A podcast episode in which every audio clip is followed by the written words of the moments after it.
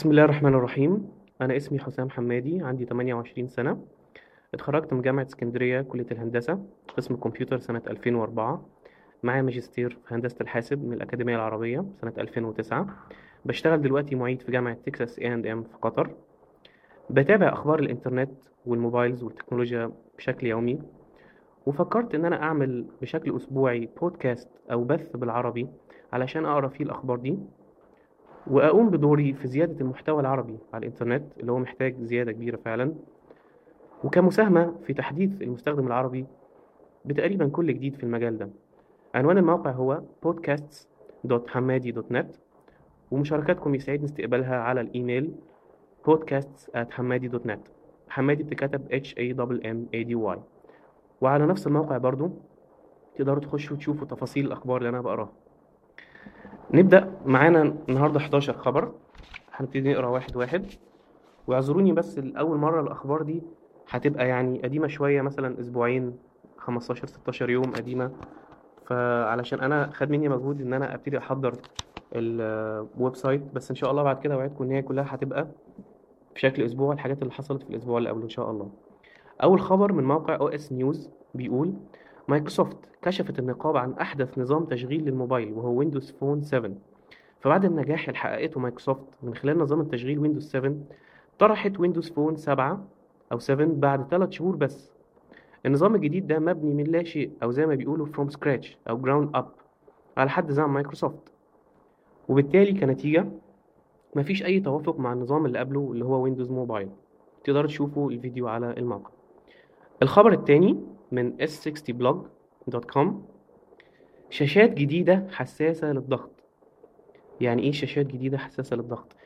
إحنا عارفين إن في شاشات بتشتغل باللمس. طيب في دلوقتي نوعين عندنا موجودين من الشاشات دي.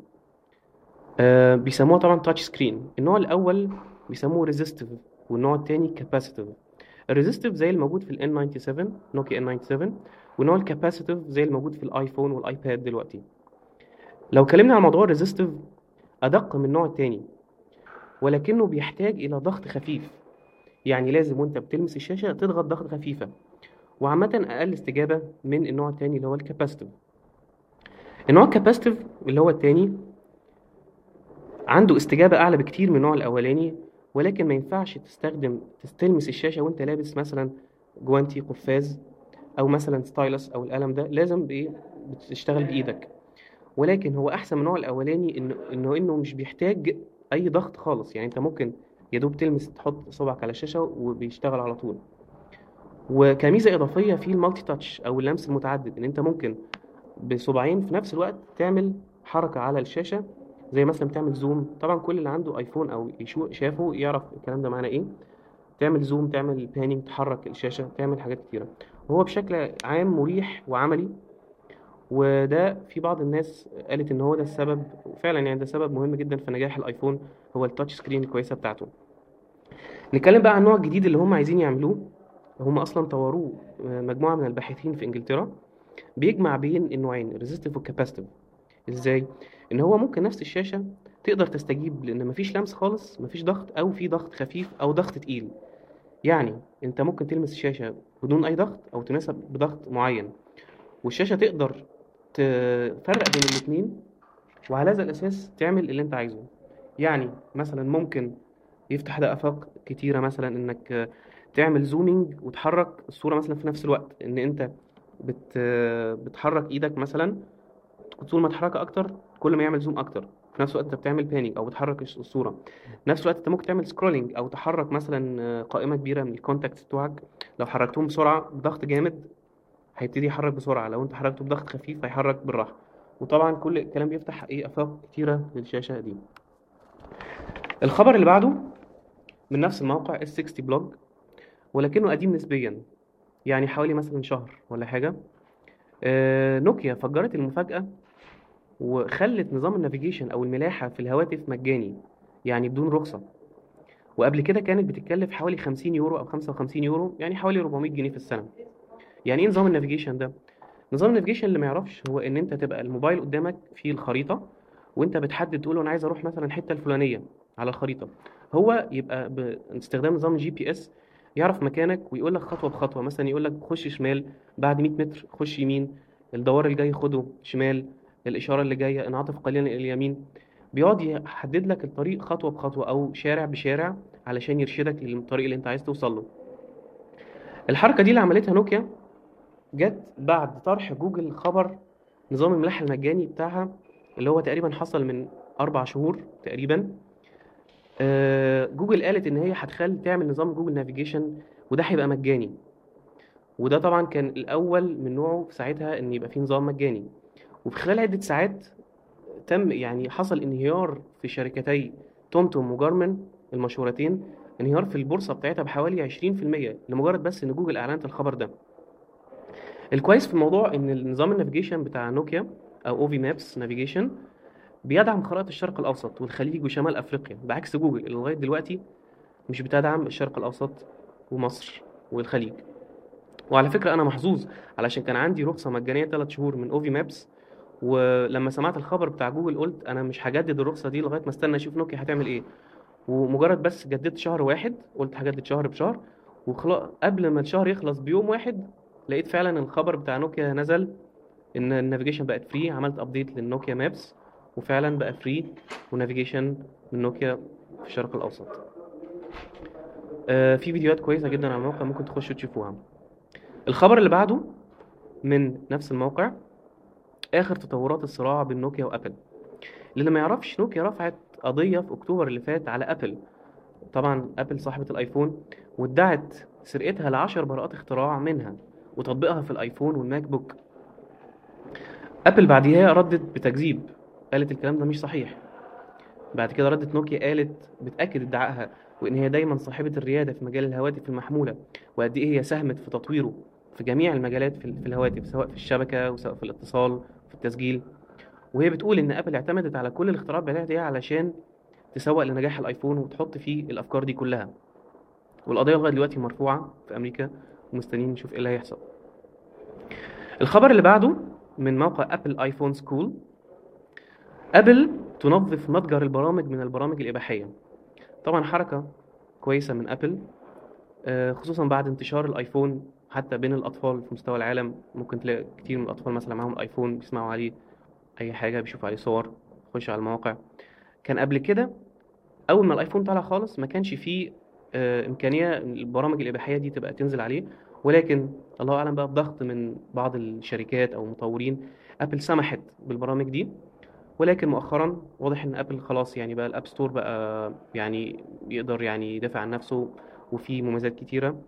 أبل قدرت إن هي تمنع تاني البرامج الإباحية. الخبر اللي بعده من عرب كرانش. شركة فيموف المصرية الإسكندرانية وعلى فكرة أنا اسكندراني والناس دول صحابي صحاب شركة فيموف آه، بتستمر في تطوير أفكارها السباقة لمساعدة مبرمجي الآيفون والآيباد. ففي الأشهر الماضية طوروا برنامج اسمه iSimulate لمحاكاة اللمس المتعدد أو ال multi touch وال accelerometer وال GPS على الآيفون simulator على الكمبيوتر. ودي كانت قبل كده مش موجودة في المحاكي بتاع أبل. يعني باختصار لما حد يحب يعمل application على الآيفون بيستخدم ال Apple simulator على الماك بوك علشان طبعا مش هيعمل development للبرنامج أو تطوير البرنامج وينزله على الايفون ويختبر كل شوية فهو بيختبر على الكمبيوتر الأول. ما كانش ينفع إنك تختبر شوية خواص زي ال accelerometer اللي بيحس بحركه التليفون أو ال touch أو ال GPS ما ينفعش تختبرهم عشان الكمبيوتر ما فيهوش ال hardware ده. فكان اللي عملوه بقى في موف إن هم عملوا application أو library حطوها على الايفون وعلى ال simulator بتاع ابل علشان تقدر انك تحط تعمل اللمس وال GPS وكل الحاجات دي على الايفون وتظهر عندك في ال simulator الجديد بقى ان هم عملوه ان هم عملوا support أو الدعم للايباد اللي هو لسه ما نزلش فاضل له شهر مثلا ولا حاجة عملوه على ال iSimulate بتاعهم. الخبر اللي بعده من Startup Arabia إطلاق موقع الطبي وهو موقع بالعربي متخصص في الطب والصحة. والموقع بيحتوي على مقالات وأخبار طبية واستشارات وقاموس طبي بأكثر من 60 ألف كلمة. هدف الموقع هو تقريب المفاهيم الطبية للجمهور وزيادة التوعية بالأمراض وبرضه ممكن استفادة طلبة الطب منه العرب. وملحوظة طبعا لازم نقولها إن الموقع لا يغني عن استشارة الطبيب في حالة حدوث أي شكوى طبعا الموقع غير كافي. الخبر اللي بعده سؤال من أين تأتي أرباح مايكروسوفت؟ السؤال ده تمت الإجابة عليه في موقع OSNews وجايباه عن موقع Business Insider آه مفيش كلام كتير نقدر نقوله ولكن آه السؤال ده الإجابة بتاعته واضحة في graph أو رسم بياني. بتصور أرباح مايكروسوفت ولازم تشوفوه الصراحة يعني على الموقع. آه مايكروسوفت واللي هي أكبر شركات ال software وأكثرها ربحا على حد زعمهم. طيب يا ترى تفتكروا إيه أكبر برنامج مربح؟ هو طلع ال Office. وبعد كده الأدوات المستخدمة في المايكروسوفت ويندوز وال servers وبعد كده الويندوز. تقدر تشوفوا ال graph على الموقع. الخبر اللي بعده آه ننتقل بقى من الويندوز لللينكس. خبر من نفس الموقع اللي هو OSNews. أوبونتو. بيغير محرك البحث الافتراضي من جوجل إلى ياهو في الإصدار القادم 10.04 والمتوقع إصداره آخر إبريل الشهر الجاي. الخطوة دي يمكن ناس كتير تسأل طب هو ليه ياهو أحسن من جوجل ولا جوجل هي اللي أحسن؟ طب ليه غيروا فالموضوع بكل بساطة إن شركة كانونيكال وهي الممول الرسمي أو ال sponsor لأوبونتو وقعت عقد مع ياهو بتقسيم الأرباح. وبناء على هذا العقد ال Yahoo search بقى هو ال default بدل جوجل. والكلام ده هينعكس في فايرفوكس المتصفح المشهور في أوبونتو. طبعا الاتفاقية دي في مصلحة أوبونتو علشان أوبونتو مجاني ومحتاج كل دعم كل مصدر تمويل علشان يقدر يستمر في الإصدارات القادمة. الموقع قبل الأخير وهو من موقع آيفون إسلام. برنامج هذا هو محمد صلى الله عليه وسلم في متجر البرامج. ده برنامج مجاني موجه لغير الناطقين بالعربية. عملوه في موقع آيفون إسلام بالتعاون مع شبكة طريق الإسلام كوم. وده مبني على نفس محرك التصفح اللي هو iFlip engine المستخدم في برنامج المصحف من موقع iPhone إسلام برضو. وده موقع علشان يعرف بسيدنا محمد صلى الله عليه وسلم لغير المسلمين أو غير الناطقين بالعربية. تحية ل iPhone إسلام وجزاكم الله خيرا. آخر خبر من موقع TechCrunch هو خبر بسيط.